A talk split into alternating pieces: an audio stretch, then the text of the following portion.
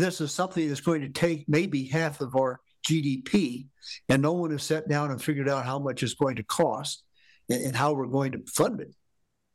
Uh, it's buried under the carpet, and we need open conversations on it. My guests are Walter Johnson and Dave O'Rourke, and we're going to talk about the, their movie, A Climate Conversation. And uh, Dave, do you want to start us off here? I'm just lucky to be on the team here trying to help promote what I think is a really important movie and a really important theme, which is embedded right in the title called A Climate Conversation. I can take from my, one man's humble opinion, there's been way too much shouting and too much name calling and too much everything and not enough adult conversation about uh, a, a clear-eyed understanding about how significant this problem really is and a cost benefit conversation about what we should do about it some of the proposed uh, so, called solutions that we hear are are so expensive as to literally be impossible, and and others could have significant cultural and sort of downstream effects that might not be what the American people want. But I think what the American people should do is watch this film and engage in you know, adult conversations with a scientific un- underpinning so we can first understand the extent of, and scope of this problem and second create solutions that we can all feel good about. That that has to begin with clear information, objective truth, and a willingness to engage. You know, a belief that the people on the other party also are, are good people and want to solve problems. Right. And and Walt, did this movie start uh, as an idea in your head? You're you're the funder, you're the co-writer. You want to tell us about that? I'm I'm the co-writer, and, and I it's my narrative in there, and I funded it out of my uh, retirement account because over time I became so agitated that there was a, a sense of cognitive dissonance. You know, I I knew something wasn't matching with what I had known, and, and so and and I could see us going to a totalitarian uh, form of life if we continued the path that people are telling us to. I, I knew the availability of rare earths to make all these things I uh, knew that we did not have that many in the United States.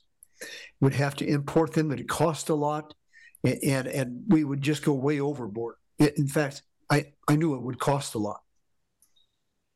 And um, so, so I, I kind of think my my background, which was diverse, made me ideal to to to put this together. I, I, grew up in southwestern Colorado. I grew up with rocks from a very young age. I would sell rocks at the train station to the tourists that were there for the narrow gauge train. I went to the School of Mines, and in three years, then I picked up a thesis-less master's degree in, in geophysical engineering, and uh, went to work. And even then, one of the first experiences I've had is as I was working with Dr. Alan Shaw. He was a the world's foremost micropaleontologist. And he had helped create a new chart that was out on the temperature of the Earth with time. So I uh, uh, got to know something about the temperature of the Earth over time and, and went on. I, I did a lot of different things. Uh, eventually left that company to become a, the chief geophysicist for the 20th largest oil company in the world. For the last 20 uh, some years, I've been a a independent uh, geophysical consultant. I just had a voice that was telling me do something. I didn't know what, but and I, I would watch some of the podcasts, and they never really told you much. I mean, people babbled on about things. That was my opinion, which is, why, if you want to show the first graph that, that Dr. Alan Shaw helped to make the original one, a lot of people have contributed to it later on. You can see the temperature over time. It was much harder, hotter in the past. And you see the carbon dioxide level was much higher in the past than it is now. And you see on the right hand side of that chart a little thing that's the little hook on the end of the temperature that's gone up, and, and we're all worried about it. Well, it's a minor thing. And probably, and yes, I think CO2 is a greenhouse gas. I think it has played a part in warming the earth, but it's so minor, it's not worth pursuing. Uh, so anyway, those things drove me, and, and uh, if if it, and what I did do is I put together the narrative that the thing the film follows, which is the the history of the temperature of the Earth, recent history, and even during mankind's time. You see the end of the last ice age. And Rami, my wife, and I went over and studied that very first part, the Minoan civilization, as it came out of Greece or Crete, because the uh, as the temperature rose, you see a little hook on it. People were building stuff before they even came out of the ice age, really, and, and they had a very advanced civilization uh, at their peak. They had some people had heated floors, even. Of course, they that was on, on a different island, but Crete uh, had running water through the town. They they made clay pipes and carried the water uh, through the town and carried it on out. And, and so, yes, it was a, highly developed civilization until uh, Santorini blew. It, wiped out three fourths of the Minoan population and, and all of their navy. They had a, a, sort of a merchant marine navy. But anyway, uh, I, I, I had to see those things. And that was an interesting, and you see the temperatures on these different civilizations. It's not just someone pulling a number out of a hat because you go back and you can look at the records of Egypt, what grains they were trading. They, in fact, Egypt did have uh, different kinds of grains that they can't grow yet. I think it's millet that they they can't grow, and it has a very high protein content. We know from archaeology how the life was in other places. And in the movie, I talked about our experience in, in Egypt. And it was really strange. They had all these Egyptologists there. And, and, and I said, you know, I wonder what the temperature was way back then. And he said, oh, it must have been really, really cold. And, and I said, well, look at these drawings. Why, why are they dressed so scantily if it's so cold? And it was really warmer than we are today. And we're told incorrectly that Earth isn't going to function if we get two degrees warmer or something. In fact, we might get a little better. So, um, is is it your understanding that the Earth really is maybe two degrees centigrade cooler right now than it was during the peak of the Minoan? That, that's what it looks like on the graph there. I don't know if it was two degrees or not, but uh, it, it was definitely cooler today than it was then. I had first put together the narrative and I wrote it all down and it's pretty much with the graphs that you see and, and the costs and and uh, what Ron Stein did and I I put together the people I wanted. I got the absolute best for, for their part. Gregory Wrightstone had agreed for most of the earth science part. And then and uh, he wrote the book uh, Inconvenient Facts which was a bestseller or has been for a long time and then Ronald Stein wrote the book Clean Energy Exploitation. And, uh, and, and, in that one, uh, he, he, got a little carried away with the, the morality of digging for, for, for rare earths, but he didn't get into as much as I had hoped on uh, the, the scarcity of them. And other people like Lord Monckton have done some work on that, added up. If the whole world was to uh, to go to net zero. If some of these things, it would take 2,000 years to dig enough of the material up to make all the material, and then these things only last 20 years. So it, it, it it's it's a joke, really, to try to even pursue. And, and it's one of those things like, and and we had Ken uh, Gregory in, and he had just written a paper that was good on the cost of going to net zero. And he in the movie even said what we need to do is a cost benefit analysis. And to me, that was has really been something unusual that we don't. Here, here, this is something that's going to take maybe half of our GDP, and no one has sat down and figured out how much it's going to cost and, and how we're going to fund it. Uh, it's buried under the carpet, and we need open conversations on it. I mean, well, it's not it's not a, a two or three trillion dollar thing. And, anyway, all these things that were, were, bothering me, and I got I thought the right people, and I I chose uh, Kim Monson, who who was a star as it turns out. Uh, she has a talk show here in Denver, and the reason I picked her is all these other guy people were scientists. I didn't want to have a cutesy girl in there. I wanted someone that could hold their own with all the guys. You know, so uh, a woman who, in her own right, had earned her spurs. Let's say that, and uh, and she came in and was just correct. And and I I got Colton by accident.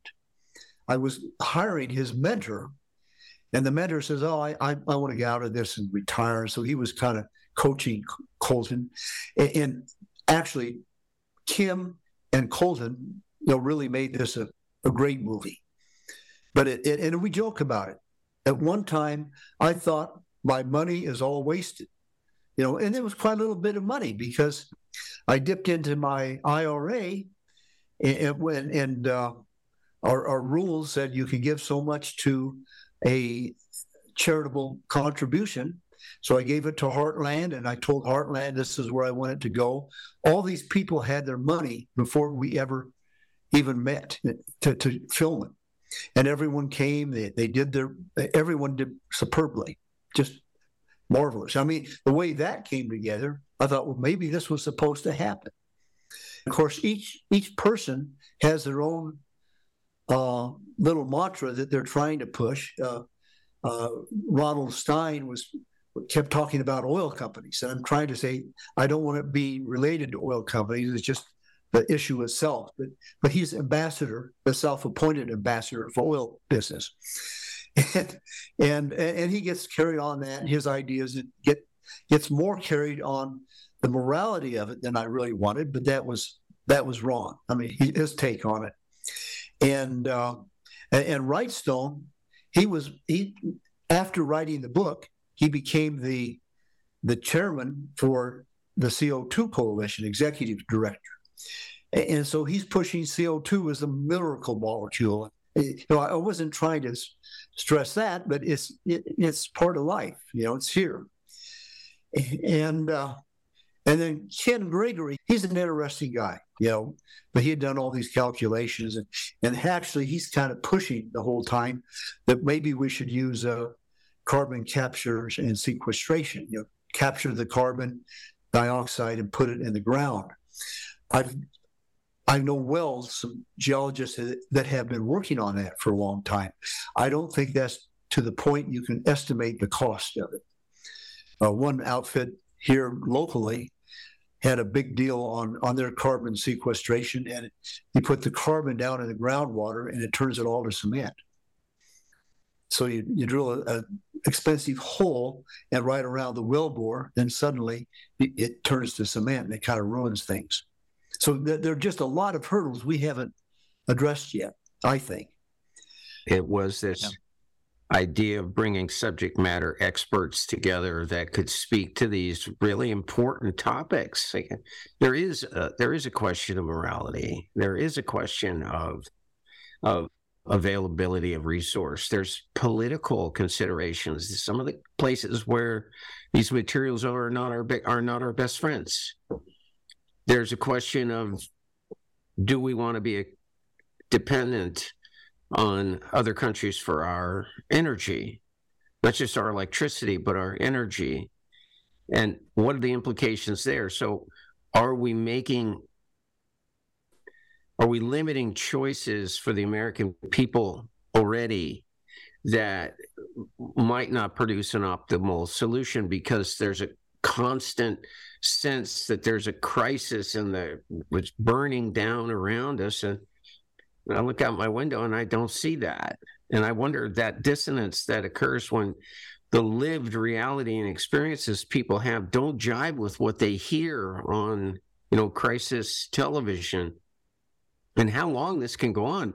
Because as uh, you know, I was a substantially younger person when this whole thing got started, uh, and I think it may go until you know another generation or two if we can't calm down, make rational decisions based on not just science but observe reality. You know, if if what is it? I think eighty percent of the world has gotten greener as the carbon dioxide levels have risen, and only 4% of the world has become less green. Why is that a bad thing? Why would the greening of the earth be a bad thing? It, it's, it's, it has a way of solving its own problem. So um, I think there's points of view that are expressed in information that's shared in this film that are incredibly important for people to know. Incredibly important. If you remove all the carbon dioxide from the atmosphere, you remove all the life on Earth. But we don't talk about the line of death or or what is an optimal amount, an optimum situation. Why not? Why has that been a secret? Anyway, this film takes a lot of things that previously were sort of taboo or secret and brings them, puts sunshine on them. And I think it'll make people feel simultaneously much better about the situation that the earth is in and the role that people have in creating it and much more much more optimistic about solutions so um, again my role here is to encourage people to watch this movie and begin a dialogue that you know sort of from the middle out rather than the extremes in so I attended your event uh, last week in Denver. I thought it was a fantastic rollout or screening Thank of your you. movie. I really enjoyed it. I'm curious as to what feedback you got from people after they saw the movie. Did uh, people come up to you at all, or have they yet about specific things that they thought stood out? Uh, several things there have happened. I, have gone to different other meetings, and people I never knew before knew me and, and commented about the movie and were there that I didn't see. I didn't get to meet everybody we had about 360, 380 people, somewhere in that ballpark. And another thing that came out that you never noticed, there were people there to cause trouble. And and, one of one of I think, is that reporter they got me to talking to, who, who after we find out afterwards, he, he was really a right wing, a left wing kind of nut almost, and he never touched our reports. He he never he didn't say anything. But there were other people that I had never seen before that were in there at three uh, at uh, five fifteen. The event was to start at six, and the doors opened at six. But they, they were there and they came running in, and you get that table, you get that one, and, and, and they knew each other. And I kind of felt they they were folks that uh, were on a different plane of thinking than my own. And then when we got the standing ovation, they didn't stand up at those those two tables, but they were quite quiet. They, they uh, we, we didn't do anything controversial in the movie. We just were trying to lay things out. We weren't trying to start arguments. And I think the way that uh, largely it got scripted in the front part by by Colton and and uh, Kim it is it, it isn't just say hey we all want this. What's happening here? It, the so it, it's uh, I was pleased with the feedback I got on it, and and it made me feel better because I think it it'll eventually be able to catch on and, and be more widespread. Okay, I just wanted to read a quote here. I think uh, it's from uh, I don't know where it's from. Your website, I think. Quote: A climate conversation rejects the climate of extremism in favor of a constructive debate on climate change. End quote. I, I think that's great. You're asking a lot of questions there, and uh, it's a uh, it's a quick runtime, right? 56 minutes. You go over a lot of information in 56 minutes. 57 minutes we 50... uh, to to fit, and Colton said that. I was going to go 30. And, and I said, well, people get bored listening to something longer than that. And he says, I'll make it interesting. He did. And we hit 57 minutes because that would fit in with most uh, most people's uh, media. It seems to fit right. And it does stay interesting. People don't fall asleep, and it's entertaining the way it's done. A little bit of humor here and there through there. I thought it, was, it turned out very well. All right, and I was also there at, at the Heartland event in Orlando when you first you premiered it there, right, uh, in February of this year. Got a standing ovation there, right? Then right. you showed it again in De- Denver, and then it's rolling out uh, on Newsmax TV or Newsmax in general uh, this Sunday, correct? This Sunday, uh, yes, and that's what August the or October the fifteenth, fifteenth, twelfth, yes, fifteenth, fifteenth. Yep. And then uh, there is a plan after that to make it available elsewhere on YouTube, for example. Or I don't know if Dave, you want to talk about that, or we we have a plan for to make this film available to any person who wants to watch it, and uh, we're encouraging that. So. Newsmax is a worldwide debut on Sunday, the 15th of October at 9 o'clock Eastern, 8 o'clock where you are, 6 o'clock out here in California.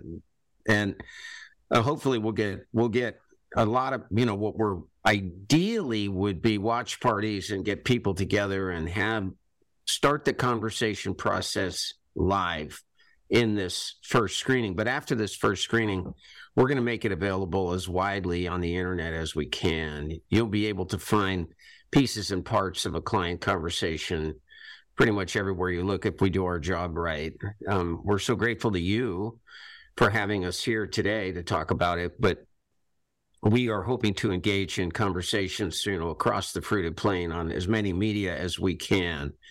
Um, we love the film. The film is always, Tom, always that projects like this have to stand on their own merits.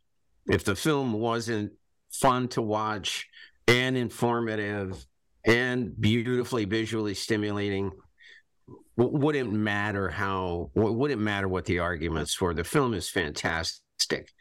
And we pretty sure the more people see it the greater the opportunity for some virality. And again I, I it's my point of view and i don't know that this was always the goal of the film but if you're in distribution marketing and advertising as i am you always try to hit the center of the target because that way you have maximum amount of room to fail. You know, you you know you'll be able to pick up a good a good sized chunk.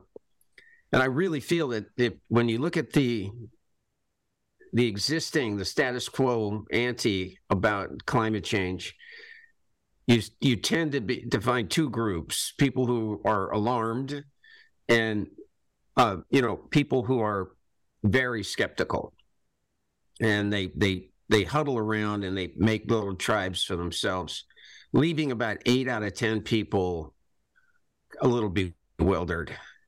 We think if we could capture the imagination of that middle group, which is by far the largest group, well, then we can actually get to a cost benefit understanding and, and have some clear eyed policy that, that both, you know, uh, solve problems and also add to the economic strength of our country. That would be such an ideal outcome. It's gonna it's going to have to begin with rational decision making.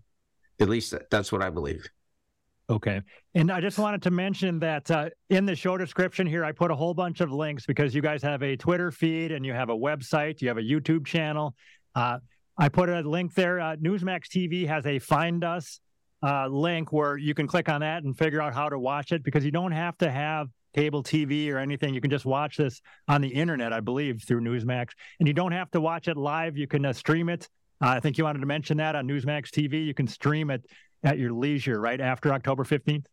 Absolutely, you can. You'll be able to stream it on Roku. We're going to make this film available and easy to find it's going to be an easy thing to find. That finding it won't be the issue. Watching it with an open mind, being open to new information. It, it was it's funny. Walt told a little story about the people who came to the Denver event. You and I were both there, and you know, they, I think they came to shout at the movie theater at at the screen. I, I think that's why they were there, um, and they didn't and I don't think it was because they felt outnumbered. I think it was because the film is excellent. and there's just nothing to complain about. It's it's there just isn't a there there if you're looking for a fight. You're not going to find one. So just the movie wasn't what they thought it was going to be, I guess, huh? Yeah, I think they expected the same thing that they've been getting, which is an argument, a fight, and, and a crisis, and shouting and uh, disharmony. And that's not that's not the goal here.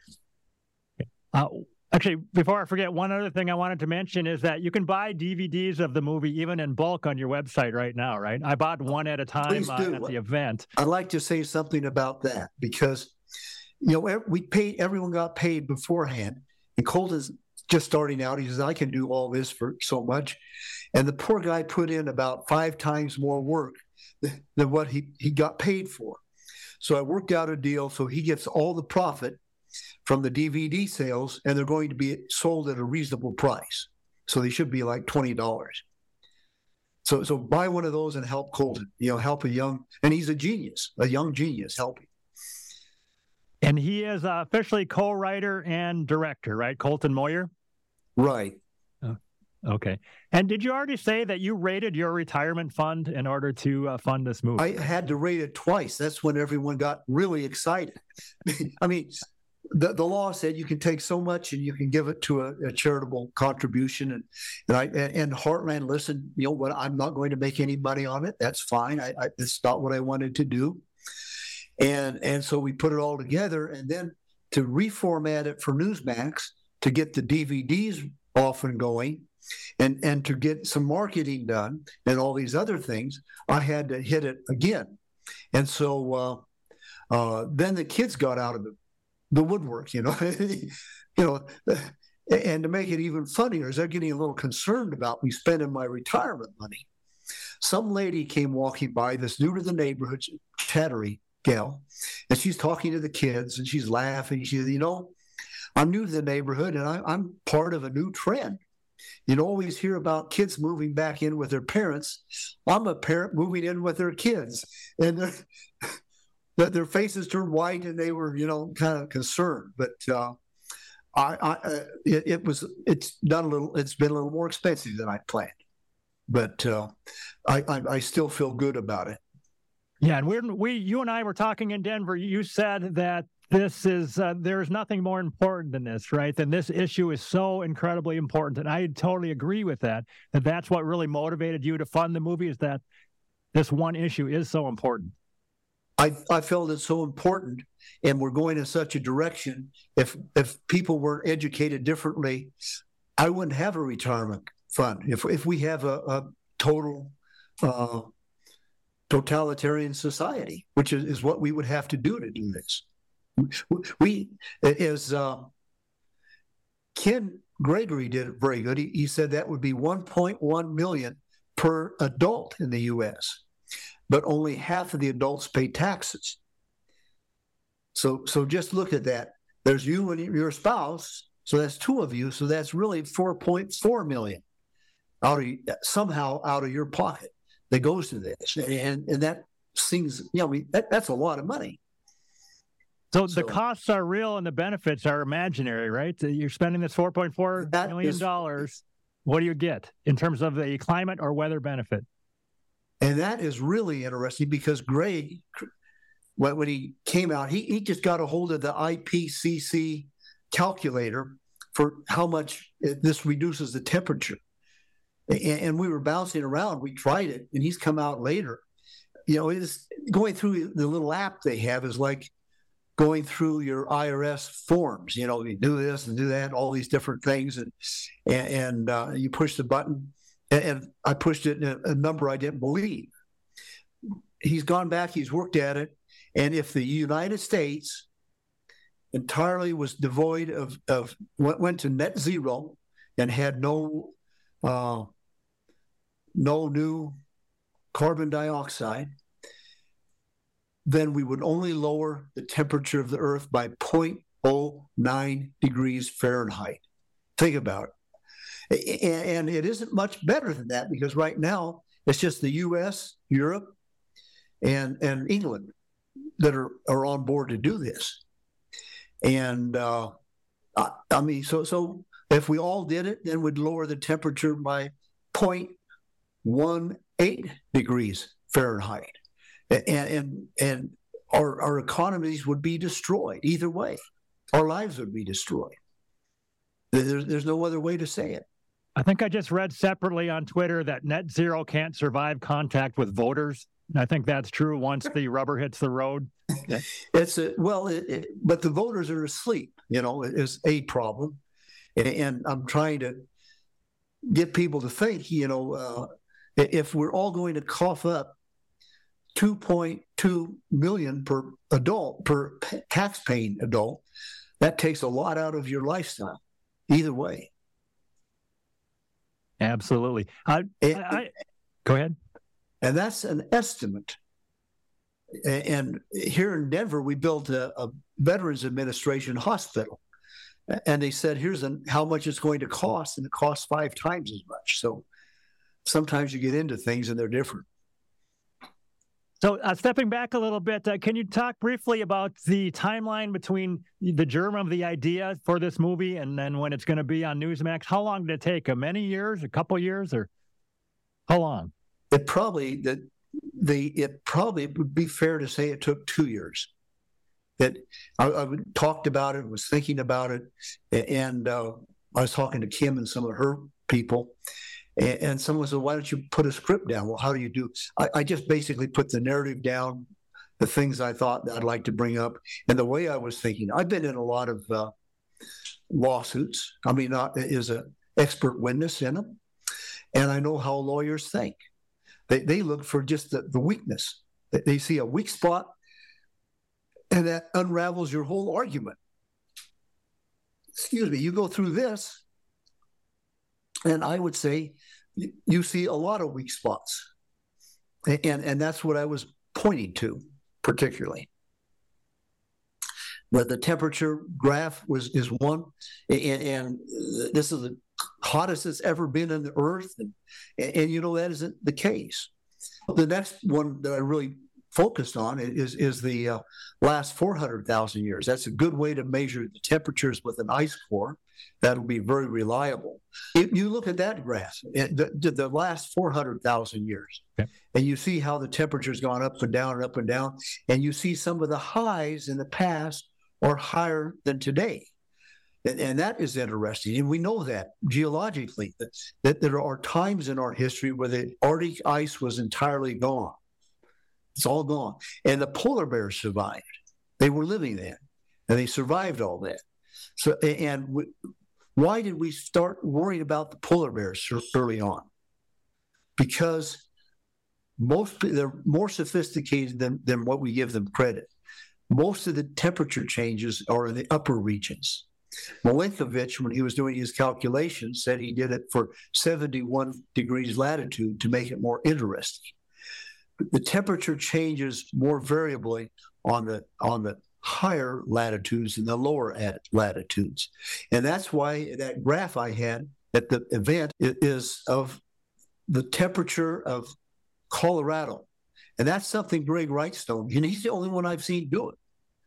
Uh, goes into a state and pulls out all the weather stations and averages the temperature for for and he did it for Oregon, and Oregon raised a little bit. It's a more lor- northern state. Colorado is virtually flat, and I would say most states in the United States is going to be flat. The upper tier, it isn't. So I'm curious. Uh, you must know a lot of people with a lot of experience in the field of geology. I'm just curious. What percent of those people do you think actually buy into this idea that CO2 is the climate control knob? That is very interesting. Uh, my honest answer is the people in the private domain employed uh, almost universally are are I would say generally they think yeah CO2 may have an impact but it's negligible. A lot of the people that are employed in the public domain uh, and they're they're professional earth scientists, and they get up in meetings and they they say one thing, and, and I thought, gee, I I have a hard time with that. I, have had a, a, one of the other things I had a hard time with is the storms. Uh, I was at a meeting, and, and, this guy was a PhD with the the uh, National Renewable Energy, and, and, he was up talking about uh, how how dangerous the storms are now, and he had a graph of dollar signs and time. And he did not include uh, the famous Galveston Island hurricane. And, and he was talking, yeah, this is it. And I checked around afterwards, and he, he was not even converting that to cost in dollars. And that's not a, a way to measure a hurricane because more people live along the coast now, and the cost of construction is higher. And you, you get to looking into it more. And I, I think Gregory did the right thing. He went and looked at newspapers. I mean, they, they preceded satellites. How often did a hurricane hit our state? That was always a newsworthy event. And, I looked at the graphs that I could have of hurricane strengths, and and, and really hurricanes. Uh, you might even say they've gone down a little, but there isn't any big increase. And of course, then my work with the force, you know, they, the forests are all burning up, and you see some of those graphs. We hit that in the movie, but before I, I did the movie, I get on the phone and call up some of my buddies that I knew that have had gone on to become uh, our nation's best forest firefighters, and they're retired now. About what what's going on, and, and part of the big problem is the later years they haven't been fighting fires at night, which is the best time to fight them is when it's a little cooler, but it's more dangerous. So they've quit doing it, and and what it takes to become a forest ranger now. If you want to be really in the forest, rise in the forest, you had to be getting a, a degree in forest management. And, and, we've done away with that. And, and, they're more apt to hire a landscape architect, you know. Uh, and, and why is you could surmise all sorts of things there. But oh, forest management, you had to go to a school in the West here, number one. And most of those people had their own culture. They, they went to school wearing the white boots, the whites, you know, the big timber jack boots, and, and they had their own culture, and they they they talked that way. And I would say some people would have trouble fitting into that uh, culture within different schools. But uh, anyway, so and, and you can see, and you go back further on the graph we had. I'll tell you some more secrets. You see how high it was in the 1930s. Why were there so many forest fires? There was a depression going on. There was good work fighting fires. And, and it's not something people talk about a lot, but you can read it in a couple of books. Uh, Home on the Bears Domain was one, and the other one was uh, Buffalo Head Ranch. They were auto, they, they were biographies different women wrote and they talked about being disconcerted because of people starting the forest fires to, to get more pay. Really? I had never heard that. This is the first I've ever heard of that. So a lot of the fires you think in the 1930s were arson, huh? Forest fires. Or today, too. Today, yeah, today uh, as well. well yeah. That's what prompted me with the movie, is in part. I went back. The Colorado School of Mines had a reunion for the geophysical geophysical department, and uh, it was a big thing. I went up to it, and they had a speaker there who was a PhD in in climatology or something from Stanford, PhD in that. And I, wow, what is going on here? And I, I looked into her history. This is, you know, we had someone like that coming, and I, I, I did a rant, an email rant to friends, but most people didn't even read them. But uh, I showed up and I, I was fired up. And she got up and she had two slides. One was a picture of, you know, from the last 150 years of the temperature the Earth went up. It's a very colorful, nice picture. And the other picture was a slide of offshore LA looking at fires all around it. And we find out afterwards a lot of those fires were human started and quite often started by an academic uh, those are quiet things that seem to be coming out, but I, I, I feel comfortable. I can say that. So, but the fires in the 30s, uh, no one talks about it, but I have a feeling a lot of those were arson. I mean, just a lot of. But then after that, we got into the Smokey Bear trend, and and in the in the 40s and 50s and 60s, a, a lot of advertising to not allow thing, forest fires to happen. So I'm curious, over the last five or 10 years, what would you say have been some of your uh, biggest uh, sources of information about uh, the climate debate? Like blogs, or you listen to podcasts, read books, or what would you say? I, I have to say, most of, uh, has not been from reading podcasts. I will see some occasionally.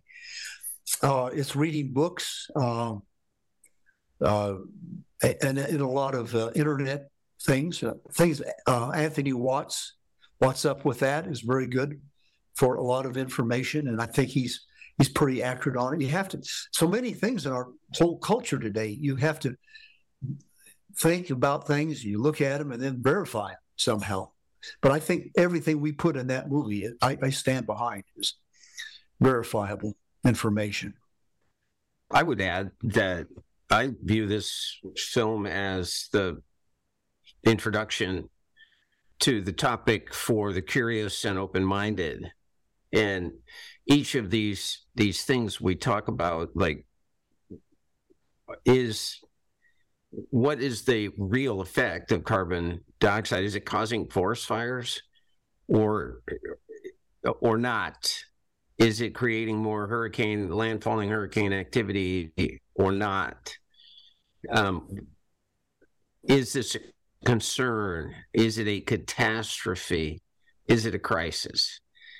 I don't know that it's any of those things, but it's a political gold mine around the world, particularly for adversaries of the United States. And so, what I would like to see is more climate conversations. I'd like to see more films. I'd like to, but I'd like to have that not completely bankrupt Walter, have him living in his daughter's basement at some point in the future. So if we can make this, if we can put this film front and center in the conversation, I think we can find creative ways to put Walt and Colton and these wonderful scientists and some other ones to work helping make this information more popular, more clear. You know, that that center of the target is a big area and I would love to see this be film one of a series of films that reorient our conversation around what science really is and not what it's purported to be and not not some you know slightly crazy teenagers uh, from Scandinavia controlling the dialogue. I followed this whole thing for quite a while. I was in some some of the original uh, talks that Dr. Mann gave with his hockey stick. Remember, he had the famous hockey stick that really started all of this. And someone that was a partner of mine and a, and a friend of mine actually challenged it. He said, Where's the medieval war? And then they said, Well, there was a volcano here. They altered it a little bit. but Dr. Mann uh, tore up all of his information and threw it away. It wasn't there for anyone to look at. Since then, people have not been able to replicate his work come close to it.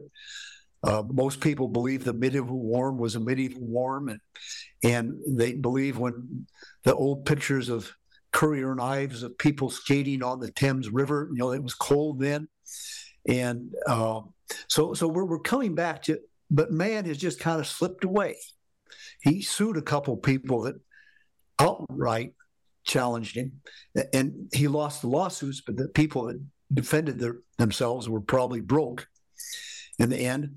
And yet he's faded away, and polar bears are kind of faded away as some of these narratives were incorrect. And then they just kind of modify it and it goes on. So we have to, and this has become so expensive, and particularly now that they're talking about getting rid of fertilizer that is dangerous. And it's going, and now they're saying maybe we should only get two airplane flights in our lifetime You know, and, people don't even think through these things. If we're going to have that few airplanes in the world, you're not going to have an airplane factory. You can't. I mean, we, so many things we're destroying that have evolved, and they're there for us to help us because they're in scale. And, and it even goes with the oil business. I mean, which people, and I, I don't try to bring this into the oil, but it is beneath the surface.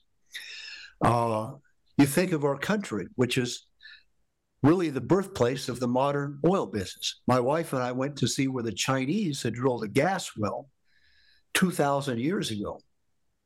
And they, they captured it coming out of the ground with uh, silk, sort of a silk tube, and they funnel it down to dry out brine into salt. The flames would do that. That's what they used it for. That's 2,000 years ago. And then it kind of all died and went away. And here, because we are a country that gives uh, incentive to merit, is, is what started it. And we are the only country in the world where individuals can only can, can own the minerals. And I, I worked with some people from Dubai that were testing something, a satellite imagery on, using for, for detecting hydrocarbons. And I said, why are you using it here? And they said, this is the only country where you can go out and lease the minerals and, and drill and test the idea. So it is true, we're unique. When our country was formed, they were, they were so dissatisfied with going to the king for everything.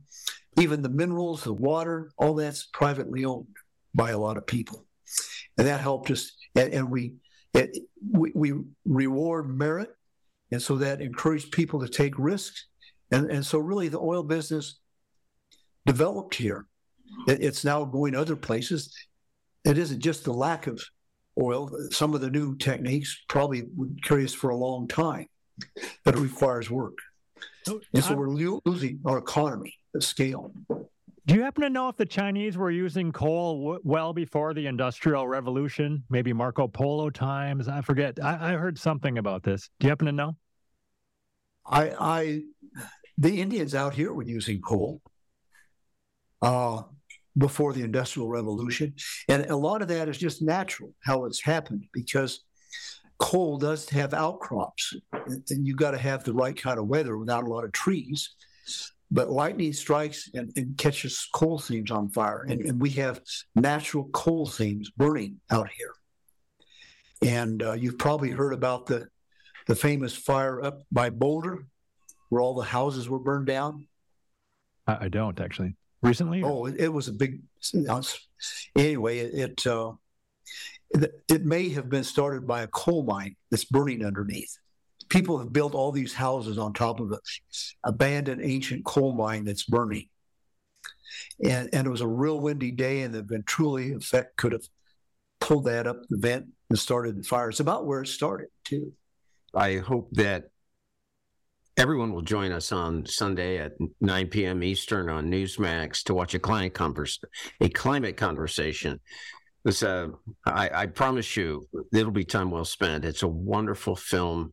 It's got information I'm very confident you're not aware of, and um, and be part of this virality, be part of this center out movement to get us on track towards solutions that actually can work and maintain our quality of life at the same time. All right, very good. I enjoyed this conversation a lot. Go ahead. Thank, just thank you for having us. All right, thank you very much, and we'll talk to you next time then. Talk to thank you. you. Goodbye.